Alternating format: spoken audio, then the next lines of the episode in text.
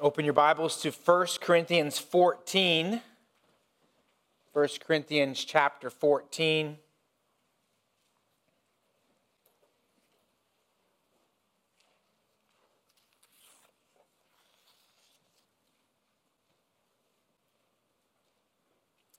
We are in our study of the first letter to the Corinthians, and we are in chapter 14. If you're visiting with us today, we go section by section, verse by verse, going through the Bible, seeking to understand what God's word has for us. And so we find ourselves in 1 Corinthians 14 again this week. Well, it was a cool November afternoon in 2003 and my girlfriend Dana and I went on a date to Indianapolis. And I'd made this book out that had different pages with different destinations in Indianapolis and that we were to go to. And uh, it was kind of like a, a treasure map. And so we went to the first location, and each location that we went to reminded us of a memory in our dating experience. And so we had this book, and this book would tell us where to go. So went to the first place and opened up the book, and it told us, you know, where the next place was. It had some clues in there, and we went to the next place. And so kind of a romantic thing. And throughout the night, went to different donate, destinations. Finally, we ended at the last destination, and there was the treasure, and I gave her the treasure. What do you think it was? It was a ring. That's right. And I asked her to marry me, and she said, What? No. she said yes. She said yes. She also said what, too. she was surprised. Well, as we're working through 1 Corinthians chapter 14, I think we probably should think about this text of scripture kind of like a treasure map. There are destinations and topics, theological topics, that we need to explore. Some are quite mysterious, like prophesying and tongues. Yet these theological destinations are going to take us to the ultimate treasure, and that is building up the church. And so I put a little treasure map up there. I want you to think about what we're doing as a journey to the destination of what God wants for us, and that is that He wants us a church to be built up spiritually and to build other people up spiritually. And so what he's doing in 1 Corinthians chapter 12, 13, and 14, he's leading us to this destination of building up the church. And so in 1 Corinthians chapter 12, we studied spiritual gifts that equip us to build up the church. And then in 1 Corinthians chapter 13, we were exhorted to minister those gifts with love and then in 1 Corinthians chapter 14, verse 1, we saw the principle of passion, and that is that we are to zealously use those gifts to build up the church. Then we saw the, the, the principle of the purpose of our gatherings, the principle of purpose, and that is that we are to intentionally be here on a weekly basis to gather with our, God's people for the purpose of being edified of building each other up. Then we saw the principle of proclamation. That is, that we build one another up with the proclamation of God's holy word. And so last week and the week before that, we really focused on that. And for the Corinthian church, one of the primary ways they heard God's word was through prophets and those who spoke with the gift of prophesying. And we saw that that proclamation of God's word must be important, it must be primary in the local church. And that was kind of like a, um, a theological jungle we almost got lost in, but hopefully you came out on the other side. And so, prophecy we learned last week of prophesying was the supernatural ability to receive revelation from God and then to relay that to the church. And we said that in the early church here, the Corinthian church, they had these New Testament prophets. They had those with the gift of prophesying. And that meant that they could receive special revelation through dreams and visions, or the Holy Spirit out loud speaking to them in some way. And we said that that was unique for that time and redemptive history. That's not something that God is doing in the church today. We don't have prophets. We don't have those with the ability to hear directly from God and speak to God's people. And why is that? Because we have the inscripturated New Testament. We have the sufficient Word of God in the Old and New Testament. And therefore, that gift this is not needed and it does not function in that way today. Now, the question is how was that teaching on prophesying, how was that relevant to today? If that's not something that God is using in our church today, we don't have prophets or those with the gift of prophesying like they did in that early church, then how is that relevant? Well, the last three weeks, Dane and I have been asked, oddly enough, randomly by people about a particular church in Simi Valley. Let me just give you what I read on this church website.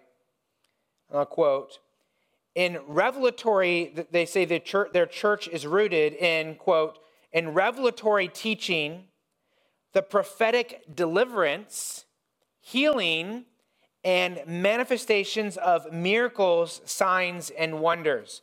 In fact, I didn't see any theological statement on the website. All I saw was that was what their church is about.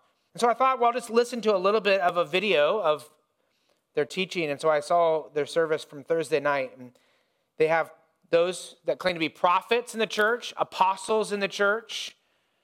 And again, like we said, that is not what the New Testament teaches, that that is something that's still around today. They believe they receive direct revelation from God. And so let me just read a little bit from this sermon that I heard this is what this preacher said. How many understand, I'm quoting now, how many understand when you are a living epistle? God's intention was not for his word to be in a book.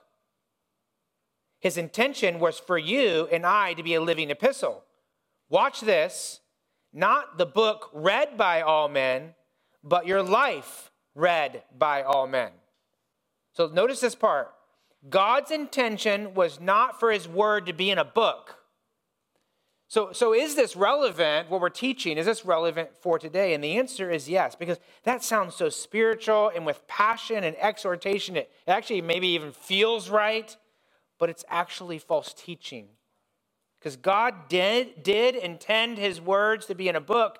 That's 2 Timothy chapter 3, verse 16. All scripture, that's speaking of this right here, that which is written down, the writings, all writings, the holy writings, is breathed out by God.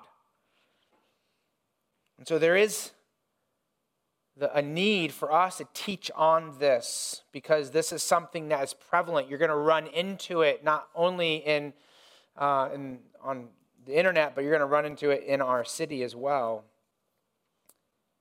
And so Paul here in in 1 Corinthians chapter 14, he says, desire prophesying. So, what does that look like for us today? Well, 2 Peter 1 19 20, Peter said that we have a more certain word of prophesying. We have a more certain prophetic word. And what is that more certain prophetic word? Well, 1 Peter or 2 Peter chapter 1 verse 20 says, it's the scripture. And so let's fill our service Let's fill our lives with the Word of God. And the next, the next place on this journey that we're taking to build up the church is found in the principle of profitability. This is the next principle we're going to look at this week and next. And that is that a local church, that is that a local church profits in building up one another by maturing the mind, not by religious experience. So, the principle of profitability is that a local church profits or benefits in building up one another by maturing the mind, not by religious experience. Many people gather in religious facilities some even come to churches in the hopes for a spiritual high. They long to feel close to God, so they're looking for a spiritual, a religious experience. They desire to be revved up, they want to be fired up. And so they're looking for this euphoric adrenaline boost. And so they want to come into a place maybe that has the candles lit and they can light a candle themselves. Or maybe the music is, is such a way that it helps them kind of get lifted up and they feel like they're closer to God. Or maybe there's these rhythmic chants that over and over just kind of bring them closer and higher. And you can watch some services online, you can see this, and it's there's different flavors of this, but all has really the same heart, and that is this desire to be to experience God by some kind of emotional, pragmatic system. And so churches often can manipulate, some religious institutions do manipulate the crowd to try to get a certain response. And they call that, that emotionalism, they call that pragmatic way of doing church, they call that, that spiritual high, they call it revival, or they call it worship, or they call it spirituality. But it's all manufactured in the name of the Holy Spirit. It's all fluff, it's empty, there's nothing really to it. It's like a, a big bag of cotton candy. And if you take that big bag of cotton candy and you put a little water in it, what happens? It all turns to sugar, right? And if you were to eat that big bag of cotton candy, it wouldn't be nutritious and it would leave you not filled up.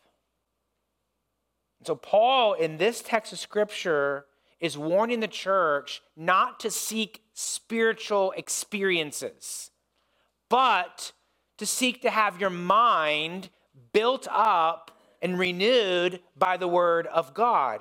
In fact, look at this down in verse 20. We're going to end the service looking at verse 20. So let's start there, verse 20 of 1 Corinthians chapter 14.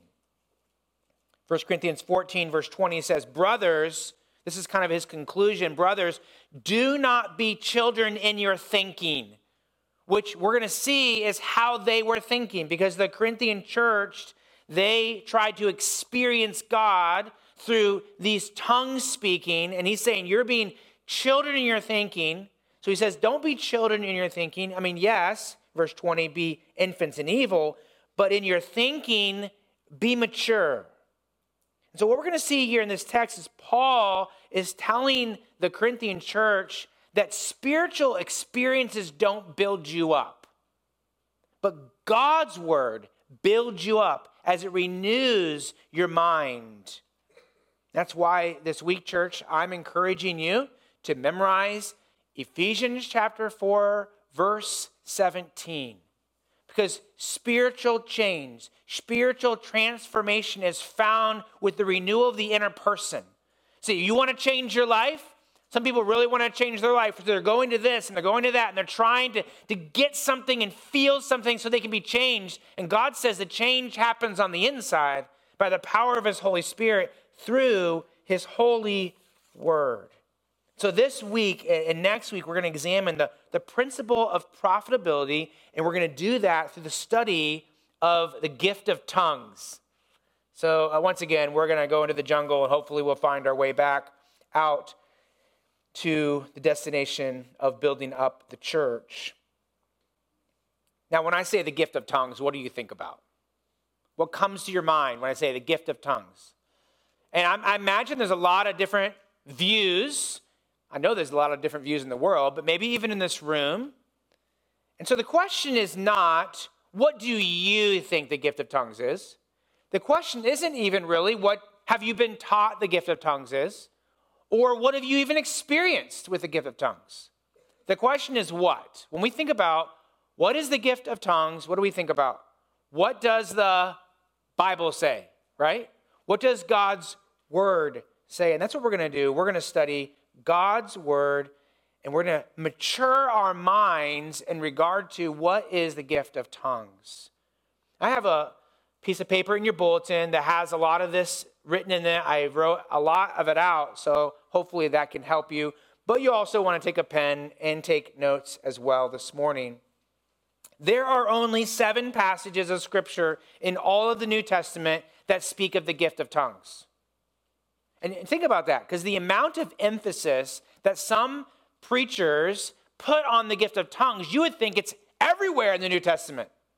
But actually, no, there's only three books of the Bible that you find the gift of tongues in, and it's only mentioned in seven different chapters. So here are the chapters. I put them up on the screen here. First is Mark chapter 16, verse 17. The gift of tongues there is predicted. The only time in the Gospels it's talked about, it's predicted in that passage. In Acts 2, Acts 10, Acts 19, the gift of tongues is described. There's a historical account of tongues taking place. And then in 1 Corinthians chapter 12 and 13 and 14, in verse in chapter 12 uh, of 1 Corinthians, the gift of tongues is listed. It's listed as one of the spiritual gifts for the church of Corinth. Chapter 13, it's predicted that it's going to cease. So it's predicted in chapter 13 that it's going to end on its own when it's not needed anymore. And I think our conclusion from this is going to be that that has already happened. And then chapter 14, the practice of the gift of tongues is corrected. It's corrected because it was being misused. And interesting enough, the gift of tongues is not listed in any other of the, of the uh, passages of Scripture that speak of spiritual gifts. Ephesians 4, Romans chapter 12, 1 Peter chapter 4. Those are four or those are three passages that deal with spiritual gifts and the gift of tongues is not listed for those churches and in those passages. So, in the seven passages that we're going to study here on tongues, the use of the gift of tongues was never taught.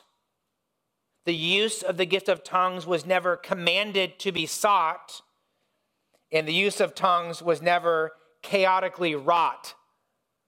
I just had to rhyme, okay? But the idea is, it was never taught.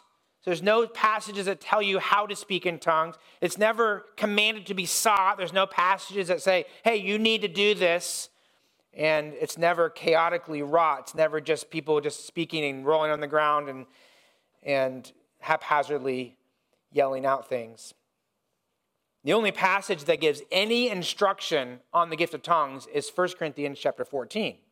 So what I'd like to do is ask of these texts of Scripture four questions. First of all, what was the gift of tongues?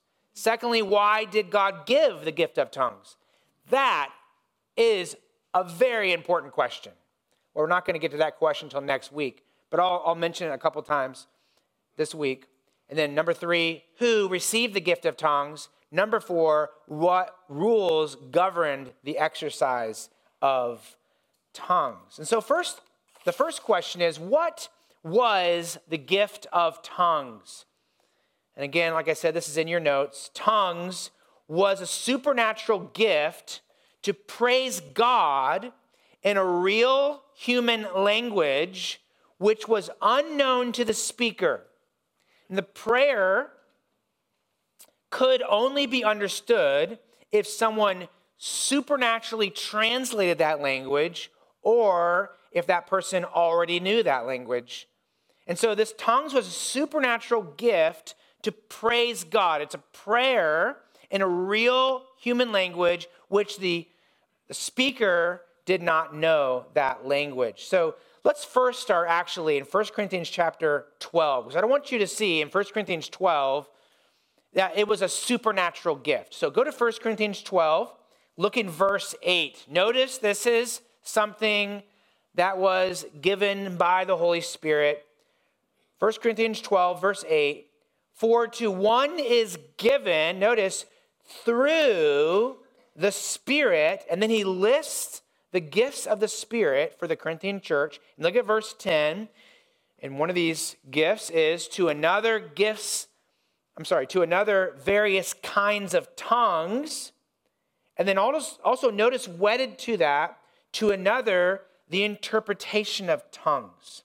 So, this is a supernatural ability given by the Holy Spirit And notice tongues and interpretation, or you could say translation, go together. They go together like a, a lock and a key. Now, on Thursday, we unfortunately had one of our cars have the doors locked and the key was left inside. And we only have one key. I know that's foolish, isn't it? But that's what it was. And So that was very frustrating. We called AAA, they came and they got the key out for us. But, but locks and keys depend on each other, they need one another to work. A lock is no good without a key, and a key is no good without a lock. How many of you have a drawer full of keys and you don't know what they go to? Okay, so the, you can just throw those away, right? Because they don't do you any good. And that's the same idea with the gift of tongues and interpretation. They go together, they're needed to go together. And so look back at 1 Corinthians 14 because I want you to see what the gift of tongues is. 1 Corinthians chapter 14, look at verse number 1. What were they doing when they utilized the gift of tongues? 1 Corinthians 14, verse 1 Pursue love and earnestly desire the spiritual gifts, especially that you may prophesy. Verse 2 For one who speaks in a tongue speaks not to men, but to God for no one understands him, but he utters mysteries in the Spirit. Okay, what is going on in verse number two? Well, evidently, the tongue speaker is gifted with the ability to praise God. And here's the odd part he is praying in a foreign human tongue that the speaker doesn't know himself. And so that's why we said tongues was a supernatural gift to praise God in a real human language which was unknown to the speaker. And notice verse number two this is a prayer of praise. Verse two the one who speaks in a tongue, or you could say human languages, speaks not to man, but to God. When someone speaks to God, what are they doing? What are they doing? They're praying. So this person here is praying. And he says, For no one understands him. Why doesn't anyone understand him? Because he's speaking in a foreign language that they don't know. No one understands him unless what? Unless someone interprets, unless there's a supernatural interpretation of that language, or as we'll see in Acts chapter 2, unless someone already knows that language. So, the, so they can't understand that prayer unless someone supernaturally translates that language or unless someone already knows that language. And so, what does the prayer entail? Look at the very end of verse 2. What does the prayer entail? Well, it's not a prayer of petition or a prayer of confession, it's a prayer of praise. He utters mysteries in the Spirit. Now, what is that speaking about? Well, the reality is we don't have anything recorded, any of those prayers recorded, so we don't really know. But we could look at that word mystery, and what do we think about when we look at the word mystery? The word mystery is used by Paul in the New Testament to tell of a New Testament revelation of the gospel that was once hidden to the Old Testament saints but now for New Testament saints, saints, it is revealed. When we went to Israel last year, we uh, would go into these old buildings and some of the old churches. When I say old, I mean these things aren't like 10 to 20 years old. Like these things are hundreds of years, centuries old, right? And you'd have these big doors and they're made of wood, they're hand carved. And, you know, curiosity tells you to go try to see if the door can open and see what's behind it, right? And I'm the kind of person where I see those kind of things, everyone else is looking at all the shrines or whatever you're supposed to look at over here. And I'm like, I wonder what's behind that door. And you know what? They don't all open. You know how I know? I tried.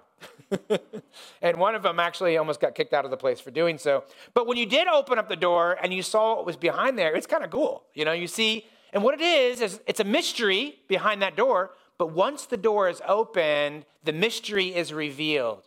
And that's what you're seeing here. Paul is saying, Paul, he said the Old Testament saints, they had a mystery to the gospel. They had a mystery to what Christ was going to do, the Messiah was going to do.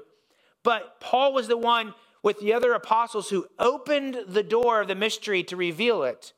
In fact, 1 Corinthians chapter 4 verse 1, Paul says, "We are stewards of the mysteries of God." Well, what are those mysteries of God? Well, 1 Corinthians chapter 1 and 2 said it's Christ crucified. That's the wisdom of God. That's the mystery of God. That was once hidden from Old Testament saints. Yes, they knew something was going to happen. They could discern that maybe from Isaiah 53 that the Messiah would suffer in some way. But when Christ came, he was revealed. His work of redemption was revealed. And now we know the mystery. It's that Christ died for our sins according to the scriptures. In fact, 1 Corinthians chapter 15, verse 51, has another mystery that is revealed, another gospel mystery. Behold, I tell you a mystery. Well, what's that mystery that was hidden from Old Testament saints that is revealed to New Testament saints? We shall not all sleep. Speaking of our death, we're not just going to stay dead, but we will all be changed and this is the mystery that's been revealed that we who have had resurrected souls by the power of the Holy Spirit, those who have believed the gospel, will someday see Christ when Christ returns and he will resurrect our bodies. We will have resurrected bodies. That's the mystery that's been revealed. Or how about Ephesians chapter 6, verse 19? Paul says he preaches, he proclaims the mystery of the gospel. And then this is a pretty remarkable one here in Ephesians chapter 3, verse number 4, the mysteries of Christ. What is the mystery of Christ? It is verse 6. This mystery is that the Gentiles are fellow heirs, members of the same bodies, of the same body, partaker of the promise in Christ through the gospel. Here's the mystery of the gospel in Ephesians chapter 3, and that is that Gentiles, those who speak other tongues, that's you and I, by the way, we don't speak Hebrew. Well, some of you may, but you're not Jewish. Maybe some of you are. but generally, we're Gentiles, right? And we can be included and have been included by faith into the family of God.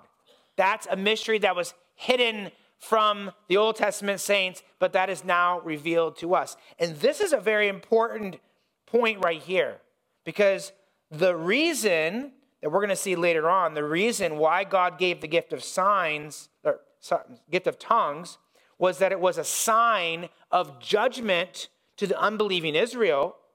And the gift of tongues was a sign of the inclusion of the Gentiles into the gospel family. So we'll look about look at that later, but let's get back to our text here this morning, and that is this is a prayer of praise about the gospel. In fact, I'm going to show this to you. Go to Acts chapter 2. Go to Acts chapter 2. And let me just, I'm not going to go through the entire section of Acts. Actually, we're going to wait till next week to do that. We're not going to go through this account here. But just to briefly show you in Acts 2 that the 120 disciples are praying praises to God. Acts chapter 2, you can see 120 Jewish disciples are praying in different languages. This is a fulfillment of Christ's promise the Holy Spirit would come to those who believe in him. Look at Acts 2, look at verse number 7. The crowd is amazed because these 120 are walking through the streets and they are speaking in other languages, languages that the people around there understood, or some of the people from outside of Jerusalem that were visiting understood. Look at verse 7. And they, that's the crowds, were amazed and astonished. And then he goes through and talks about all the different languages, all the different people groups that are there and all the different languages they were speaking these words in. Look at verse 12. We hear them telling in our own tongues, in our own languages. We hear them telling in our own tongues what? the mighty works of God. And by the way, this is the only, these are the only ones who speak this in the gift of tongues in Acts chapter 2. These 120 disciples are the only ones who exercise this gift. Peter preaches, and there's not the gift of tongues after that. People get baptized, there's not the gift of tongues for anyone else. It was just for these disciples right here. And notice what these disciples, these 120 disciples, are doing. They are praising God for the, they're, I should say, they're speaking the mighty works of God. Now, let me ask you this question What are the mighty works of God? I mean, it's his salvation, right? It's well, I mean, what's the mightiest work of God? It's the fact that he saves your soul by the work of Jesus Christ on the cross. Right? That's and so is that what they were talking about? Again, we don't really know because it doesn't say there. It just says the mighty works of God. So it's likely that they were praising God for the work of salvation. So I imagine, and maybe some of the disciples were speaking these other languages and they were going around and saying things like this Hallelujah! Jesus Christ is risen from the grave. Praise God! Jesus came as the Lamb of God to take away the sins of the world. Again, we don't know what exactly they were saying, but they definitely were speaking the mighty works of God. Now, you might say, Pastor Ben, I don't see in Acts chapter 2 that it says they were praying. Didn't it just say, look at verse 12, didn't it just say that we hear them telling in our own tongues the mighty works of God? Well, two points demonstrate that this was a prayer. First of all, the disciples were not addressing the crowd, they were just speaking the mighty works of God. And the second reason we know this is a prayer is Acts chapter 10 tells us that it was a prayer. So go to Acts chapter 10. Acts chapter 10 tells us that what was happening in Acts chapter 2 was a prayer. Acts 2, the Holy Spirit came upon the Jewish believers. Acts chapter 10, we see that the Holy Spirit comes upon the Gentile believers. And this is the fulfillment of what Christ said. He said, I'm going to send the Holy Spirit. You're going to go to Jerusalem and Samaria and to the othermost parts of the earth. And so we see this this, this growth of the gospel, and therefore we see the sign of the gift of tongues. And notice Acts chapter 10, verse 46. Again, I'm not going to go through the whole account this week. We'll do that next week. Acts 10, 46.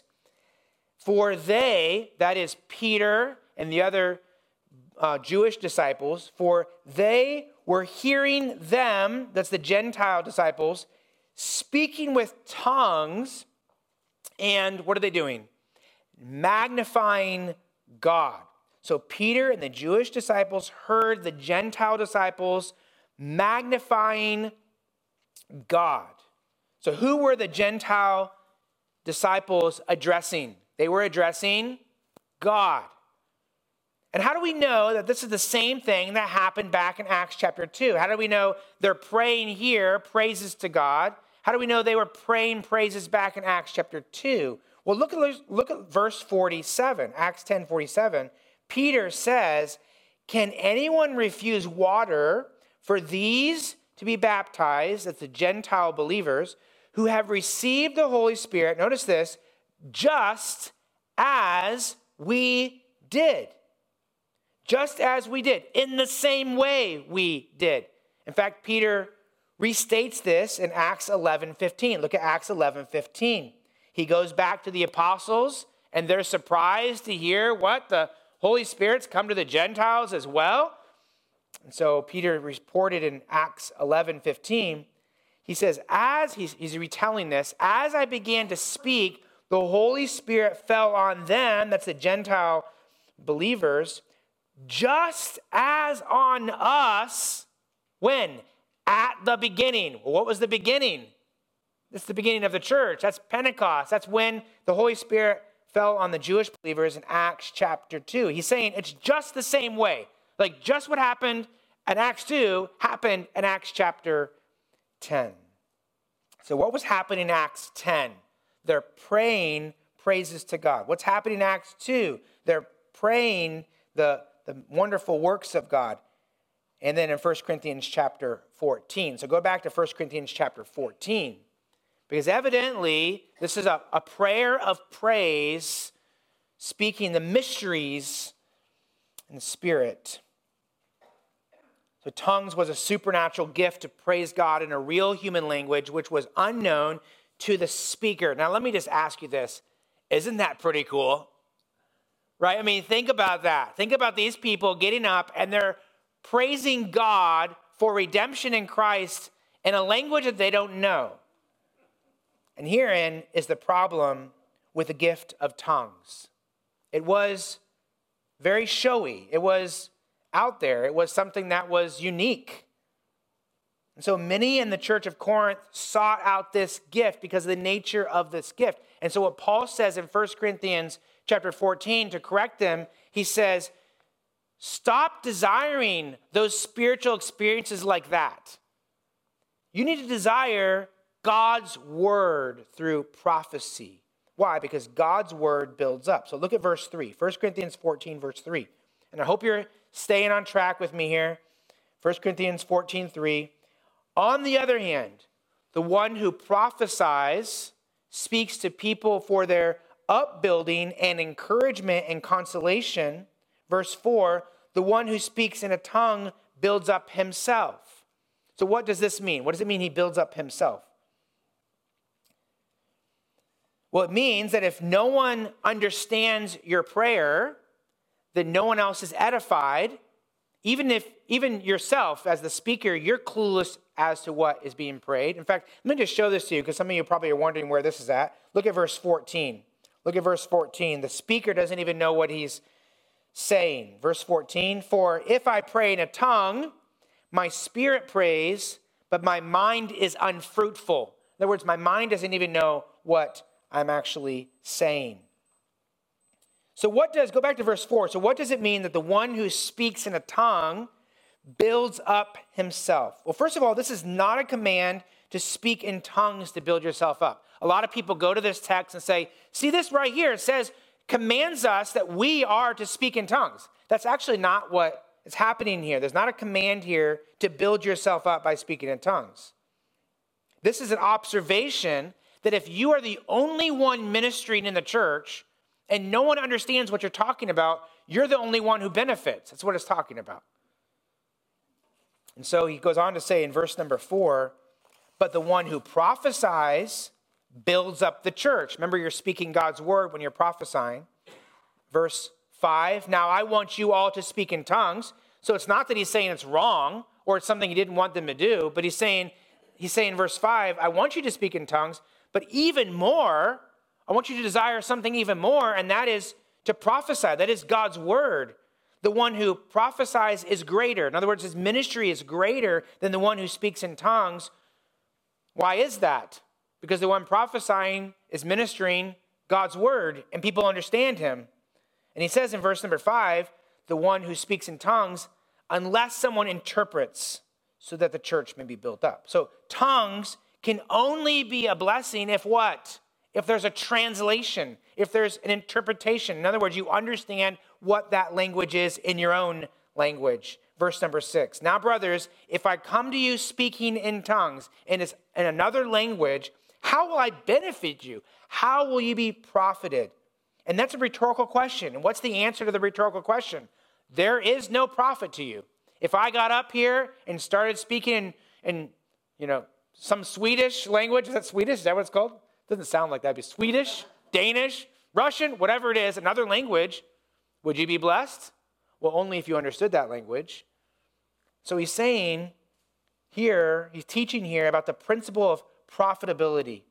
That when we gather as a church, we need to consider what's going to profit the church to spiritually build us up. And what he's saying, what profits the church, is not religious hype, it's not an spiritual experience. It's actually God's word. That's why in verse 6 he says this Now, brothers, if I come to you speaking in tongues, how will I benefit you unless I bring you some revelation? That's the revelation of God's word, or knowledge, that's the knowledge of God's word, or prophecy, that's the declaration of God's word, or teaching, that's the explanation of God's word. All of these things relate to one thing, and what is it? It's God's word. He's saying God's word is what builds us up.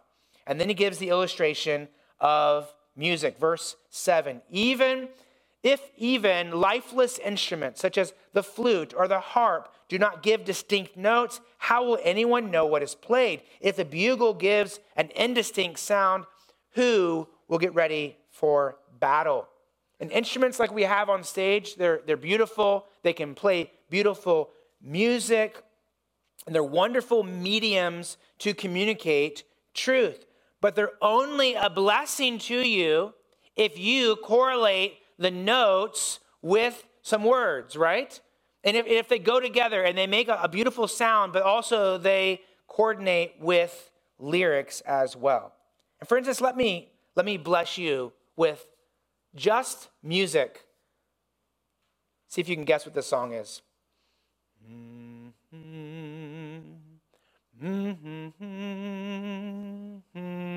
What is that one? What is it? Amazing Grace. So you were blessed, hopefully, by that humming because you recognized the words that were amazing grace. John Newton, a slave owner, a wicked man, he said, I'm a wretch, I'm a wicked man, but Jesus is a Savior, and he called upon Jesus to save him. And he says, Amazing grace that saved a wretch like me. And you know you're a wretch too. And Christ has saved you if you're a believer in Jesus Christ. And so when I hum that, you're blessed. How about this one? Do do boo boo do do do do do do do do. How many of you were blessed by that? How many of you were annoyed by that? Okay, everyone in here. And why is that? Because it doesn't mean anything to you. See, distinct notes with lyrics bless the church because the notes and the lyrics communicate truth. And so distinct words in your language can bless you because it can communicate the truth of God's word. And so he's saying if someone speaks gibberish or if someone speaks a language you don't understand, there's no blessing in that for the church. And so verse number 9 he says, "So with yourselves, if your tongue, if with your tongue you utter speech that is not intelligible, how will anyone know what is said. And Paul's point is that tongues is a human language, but no one is edified if you don't know that language. Now, you might ask the question, Pastor Ben, how do you know it's a real human language? Because we hear often that it's, it's gibberish or it's an angelic language or something else like that. How do we know this is a real human language? Well, first of all, the word tongues there, tongue or tongues, tongue is singular, tongues is plural. It's from the Greek word glossa. This word is used 15 times in this passage of scripture, 1 Corinthians 14. Let me add that I don't take the view that plural tongues are known languages and singular tongues are ecstatic speech. And I think, most importantly, I don't take that position because hermeneutically, there's no indication that we should from this passage. But 15 times the word glossa Tongues is used in this passage. The word in the New Testament is used in two ways. One for the actual tongue. So in the book of James, we see that the tongue is like a fire. It's dangerous. It can, it can hurt, but also it can bless. So that word is used for tongue there. Second, the second use of the word glossa is for intelligible languages, human languages. 50 times in the New Testament, when the word glossa is used, it speaks of a real human language. It's 50 times. So when we say speaking in tongues, it's probably better to render it like this speaking in human languages, because that is the word, what the word tongues mean. Now, there is one time that I need to point this out. There's one time in the scripture when this is not a human language, and that's in 1 Corinthians 13 1. So just flip over there briefly. 1 Corinthians 13 1. And I bring up this passage because many people go to this and they say, ah, tongues is speaking an angelic language. And there's a problem with that. There are two problems. Number one, the scripture never indicates that. So you can't conclude that. Number two, 1 Corinthians 13 1 is using hyperbole. It's extreme exaggeration to demonstrate the value of love. In fact, look at verse 1. He says, If I was able to speak in the tongues of men and angel, and the angels, and the idea is if I had the ability to speak every language on earth and to speak the language of angels, so he's using extreme exaggeration. Does anyone have the ability to speak every language on earth? No. In fact, look at verse number two. You can see that I explained this a couple weeks ago, but you know, if I had the ability to understand everything, in other words, like I was omniscient, does anybody have the ability to be omniscient? Right? No, that's extreme exaggeration for the purpose of this that if you were, had those amazing gifts, that if you did it without love, it would profit you nothing. So go back to 1 Corinthians chapter 12. I want you to notice where this word is used in 1 Corinthians chapter 12. The word tongues is used there as well. It's glossa verse number 10. To another, various kinds of tongues, human languages. To another, the interpretation, the, the uh, translation of these languages. And notice in verse 10 the noun kinds, various kinds of tongues. The word kinds is the noun uh, genos. Genos, think about genos, think about genealogy or families. That's what the word means. It means different families, different genealogy, genealogies. So Paul is speaking of a gift to speak various, notice this, language families. Actually, what's interesting is linguists have classified all languages into language families. According to linguisticsociety.org, a language family is this it's a group of languages that can be shown to be genetically related to one another. Isn't that interesting? Genetically related to one another. Similar to how a person's family comprises people who share common ancestors, language families also share common lineages. Here's an example on the screen. Okay, uh, here we go. On the screen of a language family. It's the Indo European language family. That's, that's the branch on the left.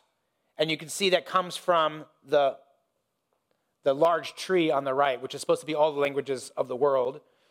And there are many, many language families. But English comes from the Indo European language family. And one of the branches that goes up, you can't, it's so small, how can you even see that? But one of those branches go, is the Germanic branch and it ends up with English at the very top, okay? If you speak Spanish, you're actually a different branch. You're going off to the, the Romantic languages, okay? That's a different branch. So we actually have more, uh, we're more akin with, uh, with German and with Dutch if you speak English.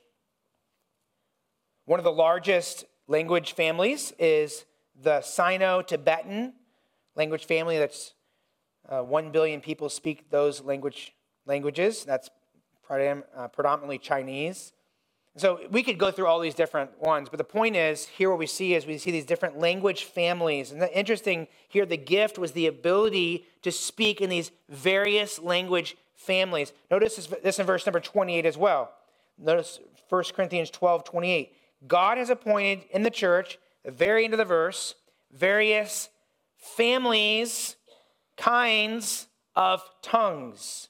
Go to 1 Corinthians chapter 14. Notice this same word is used. Genos in verse number 10. 1 Corinthians 14 10. There are doubtless many, and that's different. The word different is genos, is families, different family languages in the world, and none is without meaning. And so, verse number 10 is telling us that languages have meaning. And that's kind of like a duh, right? That makes sense. Look at verse 11. If you do not know the meaning of a language, I will be a foreigner, a barbarian to the speaker, and a speaker to me. And so we know it's a foreign language, a real human language, because he uses the word for language, also because there's a need for translation.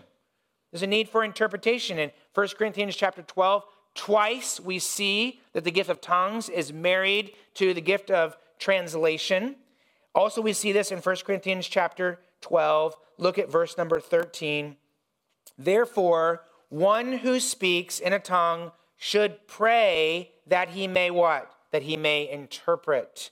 Pray that he may interpret. In other words, so he can translate what he's saying to everybody else. And the third way we know this is a real language is because of the example of Acts chapter 2. And you can read that, and we'll see that next week as well. Let me just read through the rest of the passage, and then we'll wrap this up.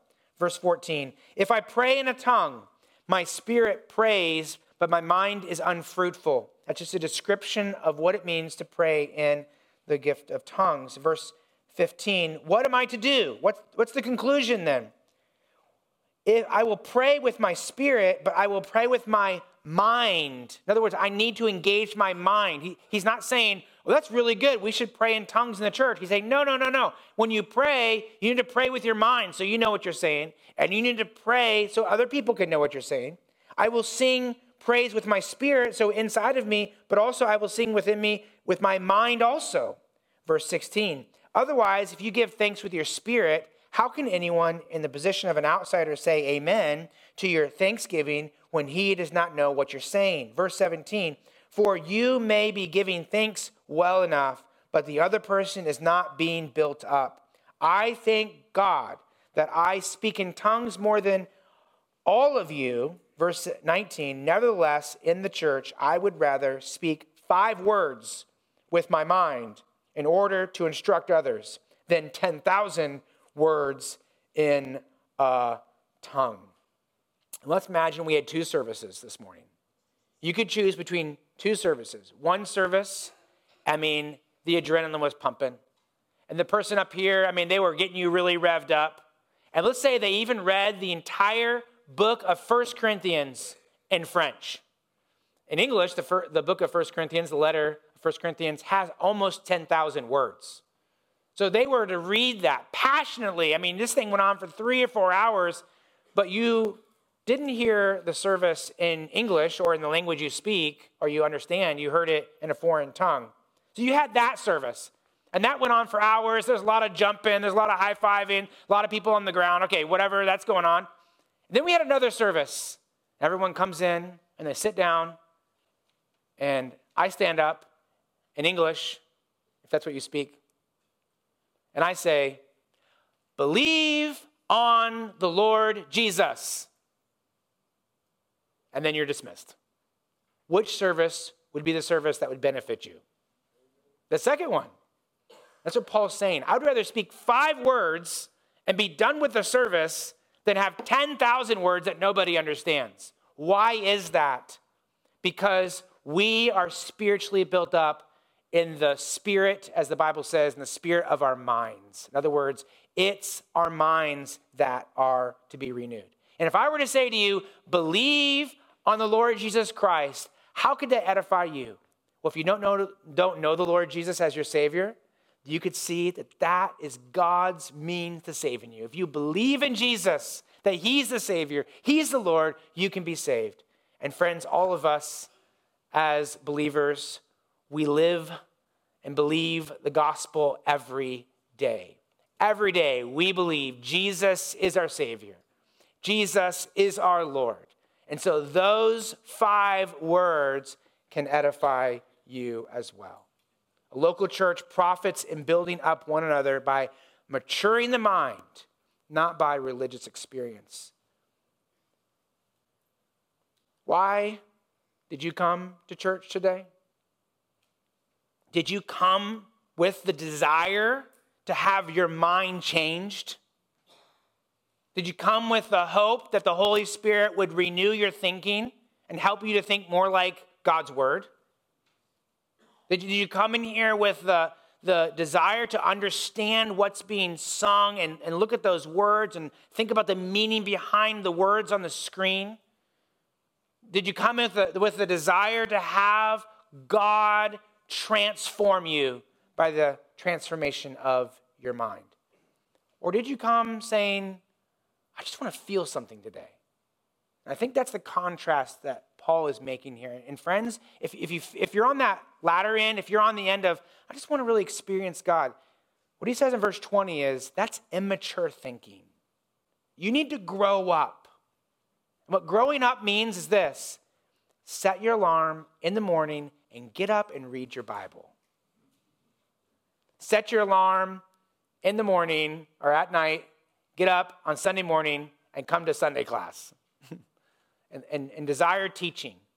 Sit in a, a room like this under the preaching of God's word and get a pen, get your Bible, get your notes, and learn. Have God take his word by the power of his Holy Spirit and change how you think.